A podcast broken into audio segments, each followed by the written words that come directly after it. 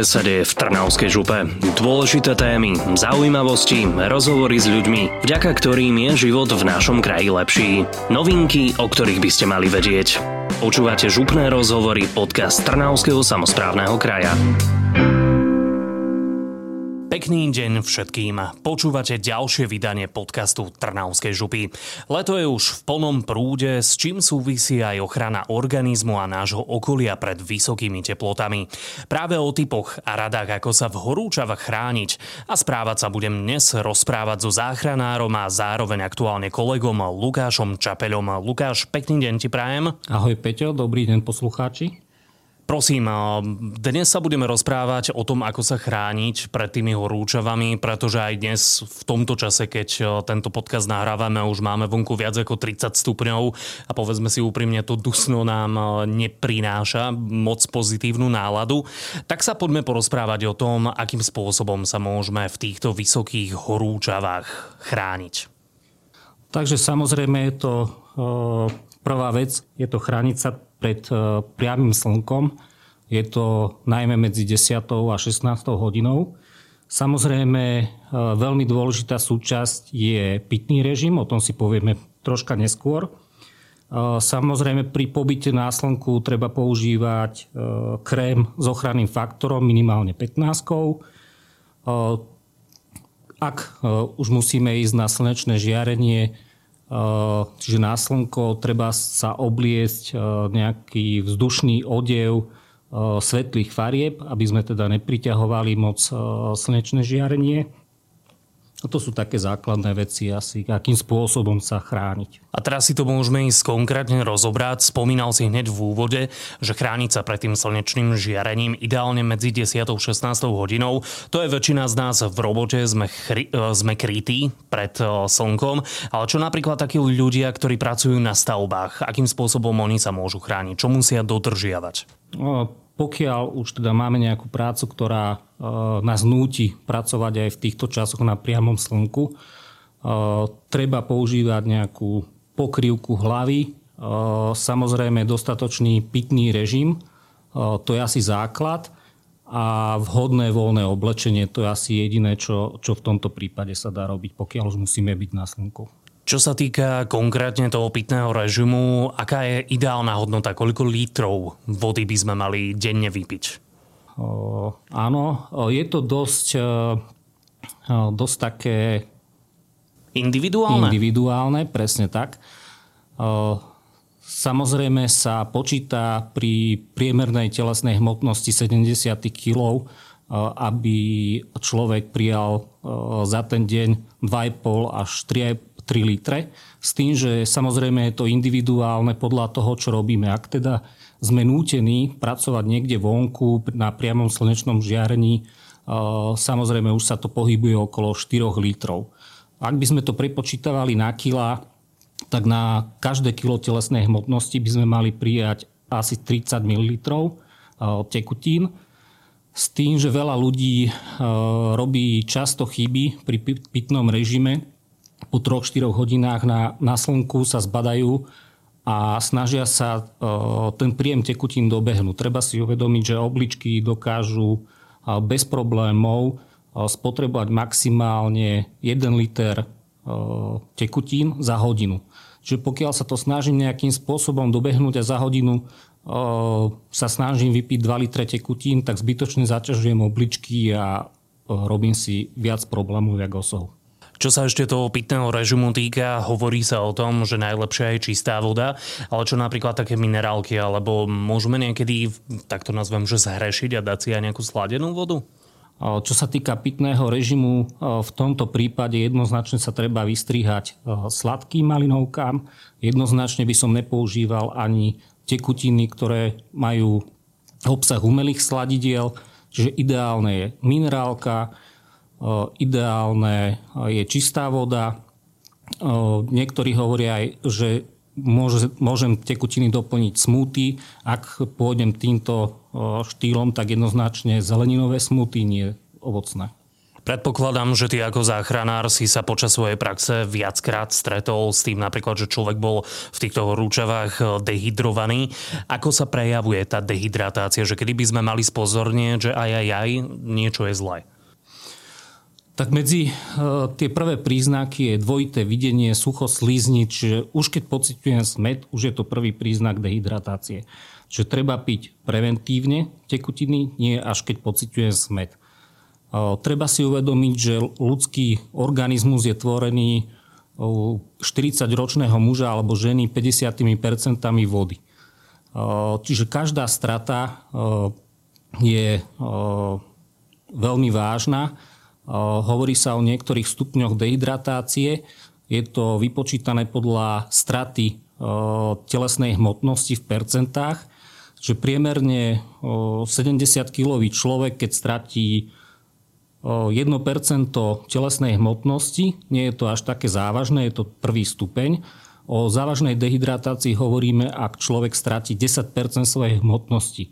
Čiže treba si uvedomiť, že k tej dehydratácii závažnej prichádza veľmi ťažko. To znamená, že človek, ktorý váži 70 kg, keď stratí 7% svojej hmotnosti, to znamená, že 7 litrov vody, čo nie je také jednoduché. Keď si to vypočítame a predstavíme, tak je to zapríčinené väčšinou tým, že človek tu tie tekutiny za počas dňa vôbec nepríjma.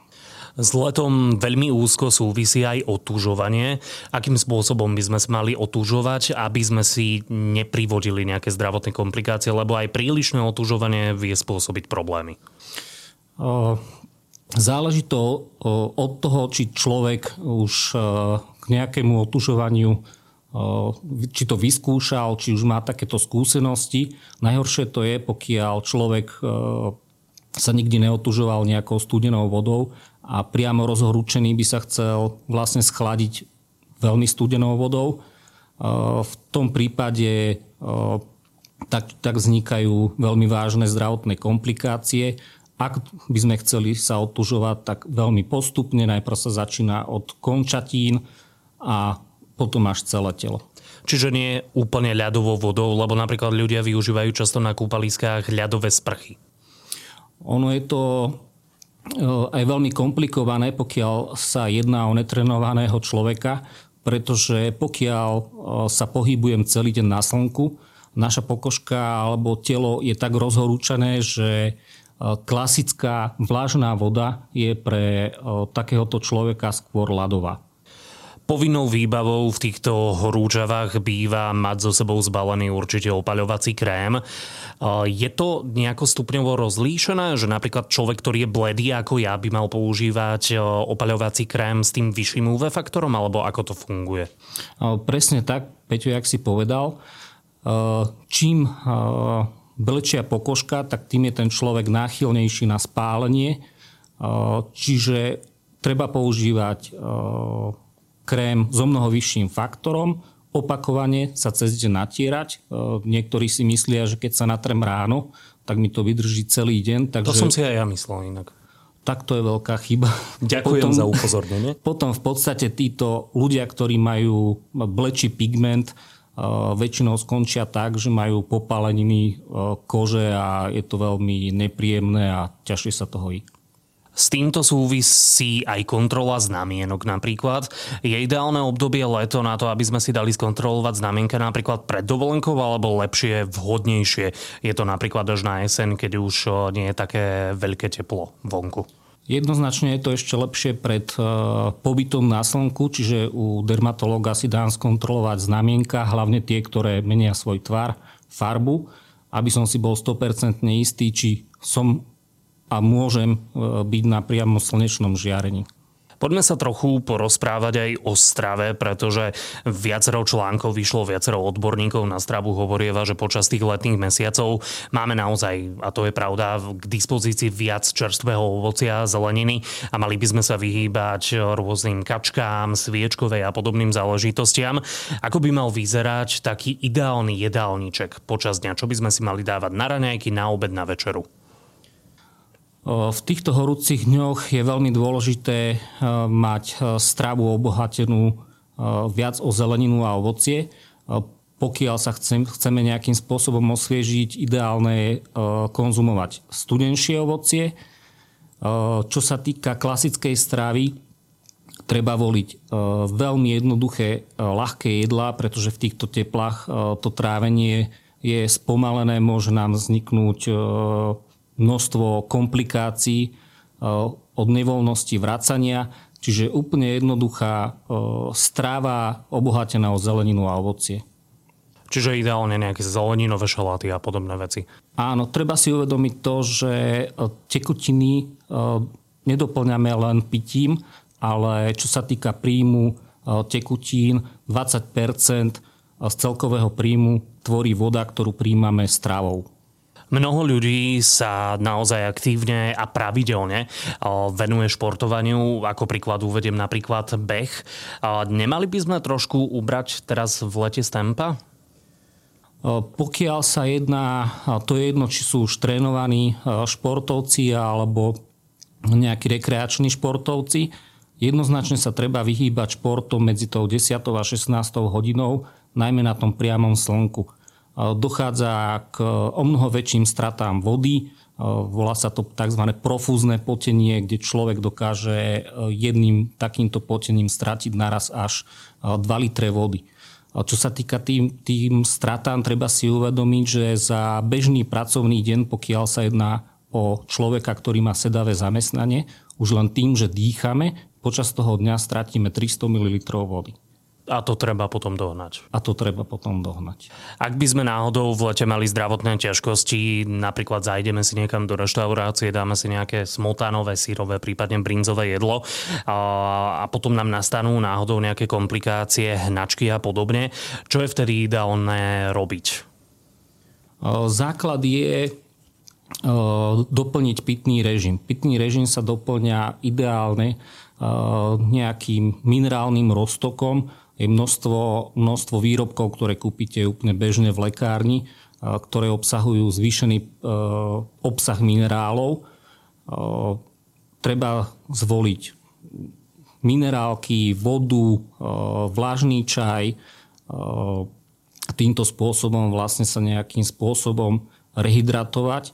Treba doplniť tú stratenú tekutinu pri tých hnačkách, vracaní a nejakým spôsobom to prečkať.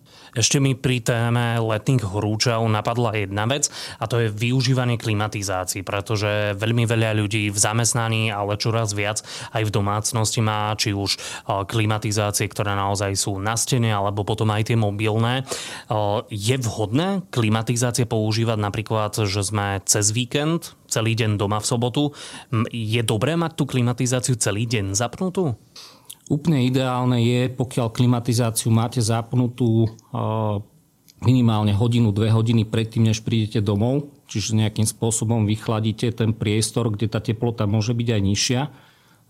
Počas toho pobytu v byte alebo v dome, keď už sa tam nachádzame, tá teplota by nemala mať rozdiel 5 stupňov medzi vonkajším prostredím. Čiže dnes nie je problém, jak teraz sme svedkami, 35 stupňov máme vonku, Čiže na tej klimatizácii by malo byť nadstavených maximálne 30 stupňov. Ale to je dosť teplo aj tak. To je dosť teplo, ale v porovnaní s vonkajším prostredím to pre ten organizmus stačí.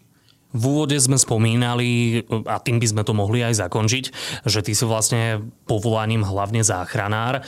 Predpokladám, že vo svojej praxi si sa často po tých let, počas tých letných mesiacov stretával s tým, že vám ľudia volávali, že majú rôzne kolapsy a podobné záležitosti. S akými zdravotnými komplikáciami sa záchranári v súčasnosti stretávajú najčastejšie v letných mesiacoch?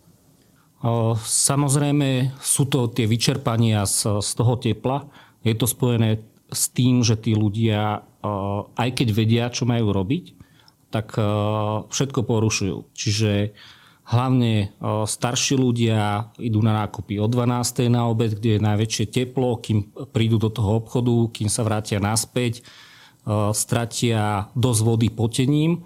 Je to aj spôsobené tým, že tí starší ľudia majú o mnoho menej tekutín v tele. Treba si uvedomiť, že embryo počas intrauterného vývoja obsahujú 90% vody. Počas akého vývoja? Vnútromaternicového Ďakujem vývoja. za vysvetlenie.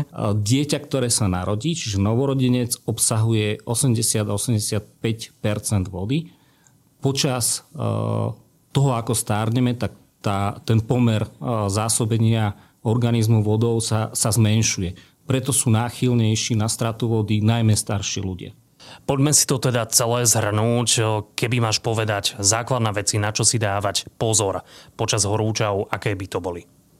Tak jednoznačne e, vyvarovať sa, vyvarovať sa priamému žiareniu počas e, tej doby 10 až 16, 16. E, hodiny.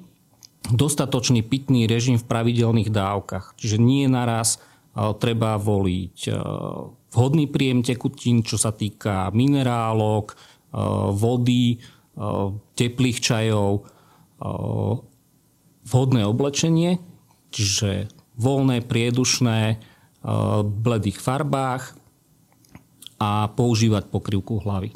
Lukáš, ďakujem veľmi pekne za tieto tipy a rady, ktoré si nielen mne, ale hlavne našim poslucháčom dal a držíme palce, aby sme spoločne tieto horúčavy prežili. Ďakujem pekne.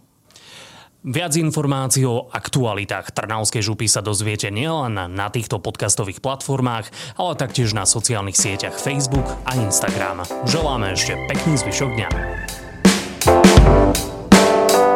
Počúvali ste župné rozhovory, podcast Trnavského samozprávneho kraja. Všetky aktuálne informácie zo života našej župy nájdete na webe trnava.vuc.sk, ale aj na sociálnych sieťach Facebook a na Instagramovom profile Trnavská župa. Buďte zdraví a do skorého počutia.